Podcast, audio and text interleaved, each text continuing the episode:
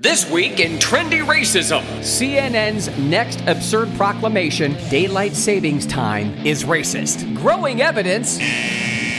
Stop. Show me the evidence. Growing evidence shows that lack of sleep and sleep disorders such as obstructive sleep apnea remain more prevalent in black, Asian, and Hispanic or Latino communities. And these inequities can have long term detrimental implications for physical health, even raising the risk of certain chronic diseases. Man, minorities sure are weak. Help, help!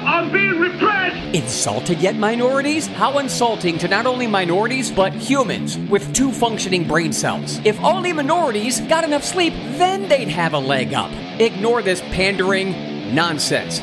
Or if you're an amateur nation, lap it up with a spoon because here's something that once again proves your shitty life isn't your fault.